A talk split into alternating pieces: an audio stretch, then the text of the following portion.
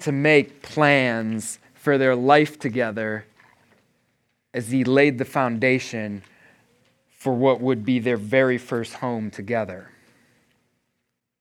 He began to dream about married life as he put the door frame up that he would, in just a few weeks, carry his bride through. As he put the shingles on the roof, he looked down into the room that he planned to be the nursery for their first child. He looked out into the backyard at the space where his family, his, his closest friends, would gather together for the naming ceremony, which was a really, really big deal for Jewish families, kind of like gender reveal parties today. Then he started to think about what he would name their first child. Would he name him Jacob after his father, which had significance because this, this was the name of their patriarch, the great patriarch Jacob? Or would he name his child after his grandfather, Matana, which means gift? Seemed appropriate. He was experiencing just so many gifts from God. What if it was a girl? What would he name her? It was all these happy thoughts and many more that were running through Joseph's head as he began to build the house for his wife, the house that he and Mary would share. And so you begin to understand then the emptiness he felt, the pain that he felt when his friend came by and said, Joseph, come on down from the roof, man. I, I got to talk to you. He said, No, I'm busy. I'm, i want to get this done. Before Mary gets home, he's like, No, that's it. Come down. All right. So he comes down. Friend says, Joseph, I need you to sit down for this. Mary did come home from visiting her cousin Elizabeth. No, I need you to sit down and I don't know how to tell you this. Mary's pregnant. And I know you know the story. You've heard it before. Joseph, a man of God, someone who had the heart of God, who was from the line of David, didn't want to shame Mary. So he had in mind that he was going to divorce her, but quietly, so the small town of Nazareth wouldn't find out what she did. You know how the story goes. Joseph has a dream. An angel shows up, says, Joe, don't do that. Keep the baby, keep the wife. It's from the Holy Spirit. And some of you have even memorized those lines. But the problem is, that normalizes it. We've heard this story so many times, it seems normal, right? But there is nothing about this story that is normal. It's weird. What happened in Joseph's dream, what happened in Matthew's gospel, is not normal. Young ladies who were pledged to be married didn't just get pregnant. And if they did, kind of like today, if a young lady who is not married gets pregnant, it's kind of weird. No, then it was really weird. Good little Jewish girls didn't just get pregnant. And what also was weird, what also was strange, Joseph's reaction. Normally, if a man had to endure this kind of disgrace, well, there was something set up in the law that would punish this young lady. It's called a stoning. It resulted in death. It was unusual that Joseph was just going to do this quietly. Oh, and let's not forget, an angel showed up in a dream. Do not think that people just ran around seeing angels in Jesus' day. 400 years 400 years had been how long since one of God's prophets had heard the voice of God? People just didn't see visions, people just didn't see angels. But Joseph did.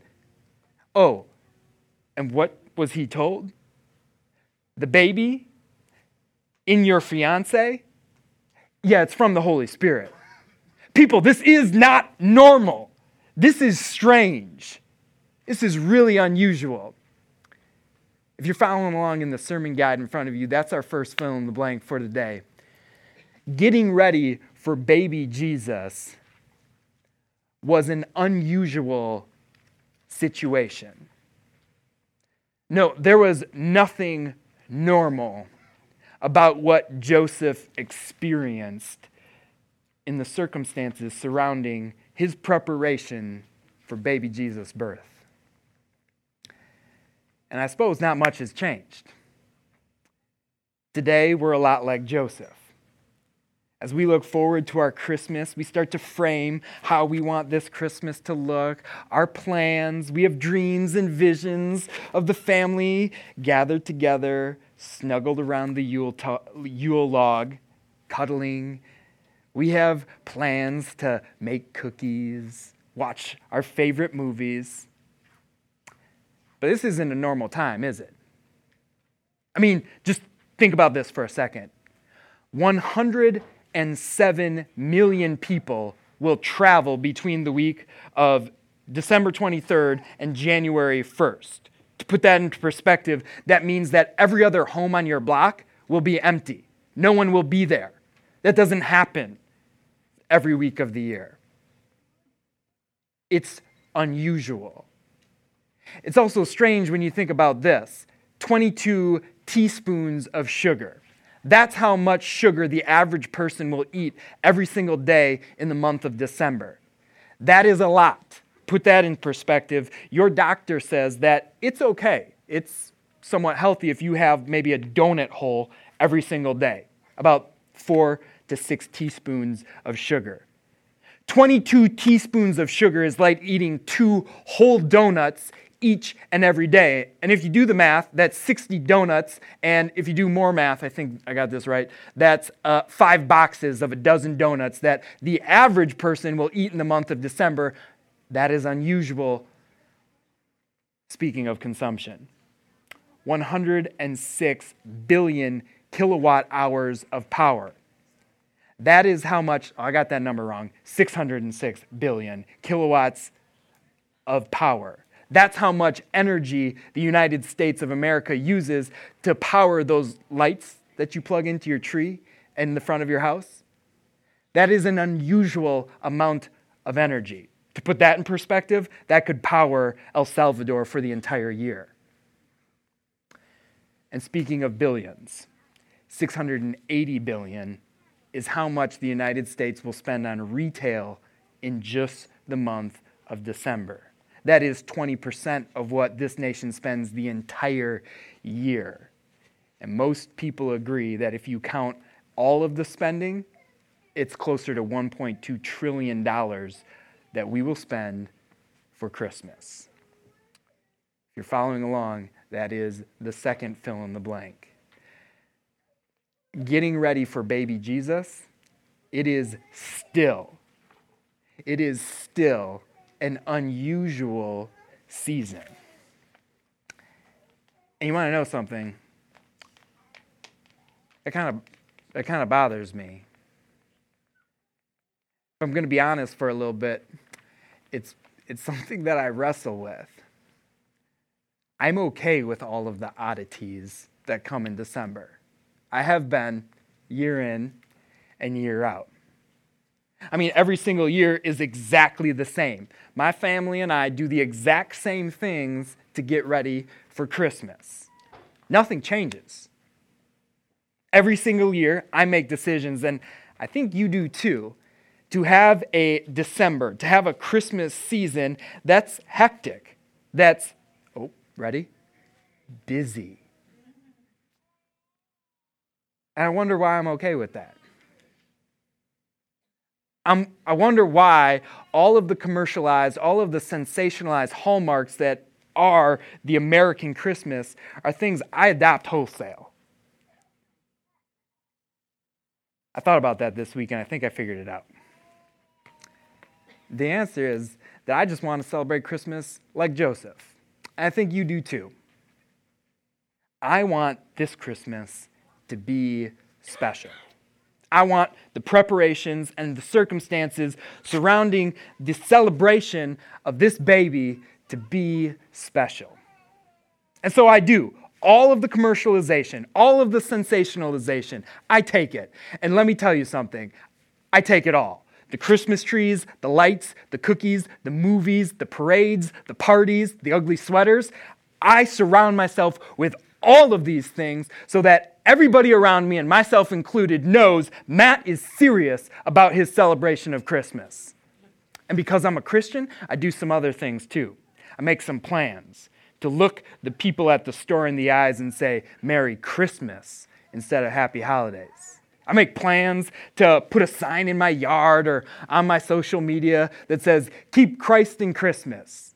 And I make plans, get this, to go to church at night, one extra time this month, to sing Silent Night because you know no Christmas celebration is complete without that, right? Yet, every single year, it's the same. All of the running around, all of the parties, all of the, all of the things that we do around Christmas, it doesn't fill me up, it drains me, it makes me tired. All of the cookies, all of the sugar I eat, it doesn't make me feel better, it makes me feel actually insufficient and weak all of the fun times and all the happiness that I get with my family, it turns to sadness when it's time to go home. And all is calm, all is bright. For one holy night, disappears real fast because the next week I go back to work and the emails have piled up, the to dos that I didn't get done because I took time off get piled up, and that's Christmas. That's Advent came and went.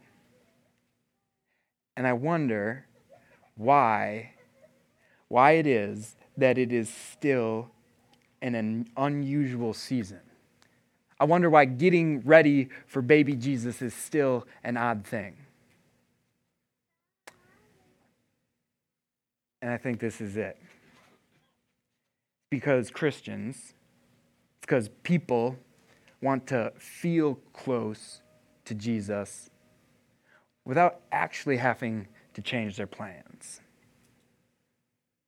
If you're writing in the fill in the blanks, that's the next one. That we want to feel close to Jesus without actually having to change our plans. We want to celebrate Jesus without actually having to set aside my work calendar and all the end of the year to dos because I would rather, rather think of myself as way more important than worshiping Him more fully. We want to celebrate Jesus' birth. We want to feel close to Jesus. And yet, I would r- much rather be with those people, make those plans, attend those parties, than set aside time to be with Emmanuel. Why is it that getting ready for baby Jesus is still a highly unusual season? Because we want to be close to Jesus without actually having to change our plans. And I'm not sure if we recognize, I'm not sure if we understand just how much change took place between verse 19 and verse 24. If you open it up and keep looking at it, let me just point that out. Verse 19, he had planned to divorce her. Verse 24, he woke up. He took Mary home to be his wife, and he gave him the name Jesus. Why was it Joseph able to change? Why was he able to change his plans? His name is Jesus and he came to save his people from their sins. His name is Jesus. And in an unusual time, in unusual circumstances, God gave an undeserved and unusual gift. His name is Jesus. God looked at Jesus, or looked at Joseph, rather, and he said, I know you have plans. I know you have made plans to operate in this moment and save Mary from shame, but be still. Be still. Know that I am God. And know that this is Jesus who has come to fulfill my plans to save his people from their sins. This is Emmanuel. Know Emmanuel. Know God with us, Joseph. Know God's peace because it's about to get a lot more strange. You're going to have kings come from the east, and you're going to have another king try to kill your baby boy. But know my peace. I got this. Know my hope because I know you got fears, Joseph.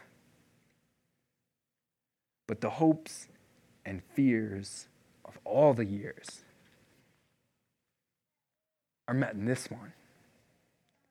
Know my joy, Joseph, because I know you had plans, man. I know you had plans to name him Jacob, and I know you're going to experience disappointment having to name him the name that I gave you. But know this his name is Jesus, and he has come to save his people from their sins. That's the fill in the blank. That during this unusual time, during these unusual circumstances, God gave an undeserved and unusual gift.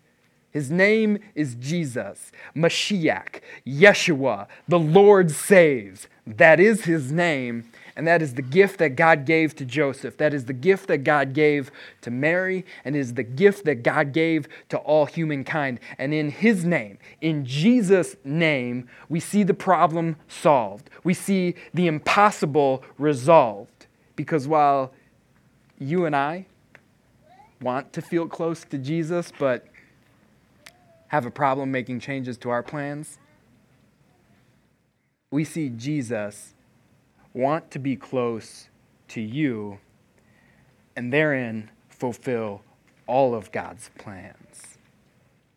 We see a Jesus who wanted to be close to you and fulfill all of God's plans. His name is Jesus, and he came for one reason and one reason alone. It was to save you from your sins. It was to save you, and yes, you, from your Christless Christmas celebrations. It was to save you, yes, you, from all of the sins that you have committed for spending so generously on yourself and others with time and energy and money, but being so stingy with the time that you have to spend with Emmanuel. He has saved you from your sins. His name is Jesus. And make no mistake about it, this little boy in Bethlehem, he is the one who is going to hang on the cross to save his people from their sins. This little boy, he is the one who's going to be forsaken by the Father. This little bundle of joy is here for one reason and one reason alone it's to crush the head of Satan, it's to overthrow the gates of hell. Why? Here's the fill in the blank. Because Jesus, excuse me, God is still giving an undeserved and an unusual gift today. And that is Jesus. That is Jesus who has come to save you, yes, you, from your sins. Yet Jesus knows you got plans. Jesus knows you're busy. But during this Advent season, He is coming to you and He is saying, Be still. It is not your time to operate. It is not your time to try to save this year's Christmas. It is your time to be still and know that I am God, to know that I am Emmanuel, and that means that God is with you, to know His peace. Because you think the devil wants to distract you and make things seem hectic on December 2nd, just wait. December 22nd, 23rd, and 4th roll around. Know Emmanuel and know His hope, because you have fears, and they're met in Him still know Emmanuel because he gives you joy. He gives you joy that, yeah, it's gonna, it's gonna disappoint you when Christmas doesn't go the way you want it to be. But his joy, his joy comes from this. His name is Jesus, and he has come to save his people, to save you from their sins. Jesus is still giving that undeserved and unusual gift called Jesus. And I know it too. I know that this next month is going to be crazy. I know it's going to be busy. So I'm going to give you one more thing to do. okay? I'm going to give you a challenge. Here it is. I want you to write it down. Here's the challenge I want you to stop getting ready for Christmas. Stop it. Quit. Stop getting ready for Christmas and start getting ready for baby. Start getting ready for the Christ. Start getting ready for Christ. Because it's not about your season. It's not about your Christmas. It's not about your warm and fuzzies. And I know this is going to ruffle some feathers, but it's not about your child's Christmas either. It's about a name. His name is Jesus, and he has come to save his people from their sins.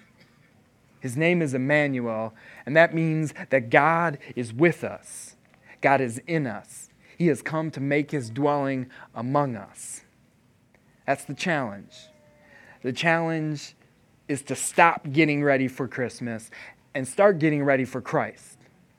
And I'm going to challenge you that. When I see you, I'm going to ask you. I'm going to ask you, how are you doing that?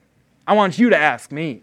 I want you to say, Pastor, how are you getting ready for Christ this Christmas season? And I'm going to tell you, and I'm going to give you some things right now that I can give to you that maybe you can tell me. Some ways you can get ready for Christ. Here's one of them. Ready? I'm going to continue to shamelessly, and some might say even obnoxiously, plug this and push this. Join a life group, be a part of a life group. Why? Because I want to give you one more thing to do on a weeknight? Because I want you to fill up your calendar this month? No. It's because I know that spending one hour, maybe four hours, getting ready for Jesus during the month of December isn't enough. And I want you to have more.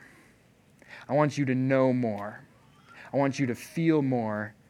I want you to experience Christmas like Joseph experienced Christmas. I want you to experience a Christmas that is centered and based thoroughly, wholly, and fully on the person of Jesus Christ. You absolutely can't be in a life group, I got one more thing to help you get ready for Christmas. I got some toolkits here this morning. They're pieces of paper, they're on our welcome table. It's a little booklet of ways that can help you and your family prepare your home and your hearts for Jesus it's got a bunch of different devotional thoughts, things that you can do in the month leading up to Christmas, things you can do on Christmas Eve and Christmas Day to make Christmas centered on Christ. Yeah, I know, it's a cool thing. Every, every year you hear Christians say this, right? You hear them say, keep Christ in Christmas. But let's stop keeping Christ in Christmas. Let's stop putting Christ in Christmas for just one holy day. And let's do this. Let's put Christmas in Christ for the transformation of the entire holiday. Let's stop putting Christmas, excuse me, Christ in Christmas for just the celebration of one day. And let's put Christmas in Christ for the transformation of this entire holiday. Let's do that Let's you and I take this whole behemoth, which is Christmas, and set it solely and squarely on the shoulders of the one whose name is Jesus, who has come to save his people from their sins. And let's pause there. Let's stop there. And not just celebrate a day, but celebrate a name. The name. The one whose name is Jesus, who has come to save his people from their sins. Blessed is he who comes in the name of the Lord. Hallelujah and amen.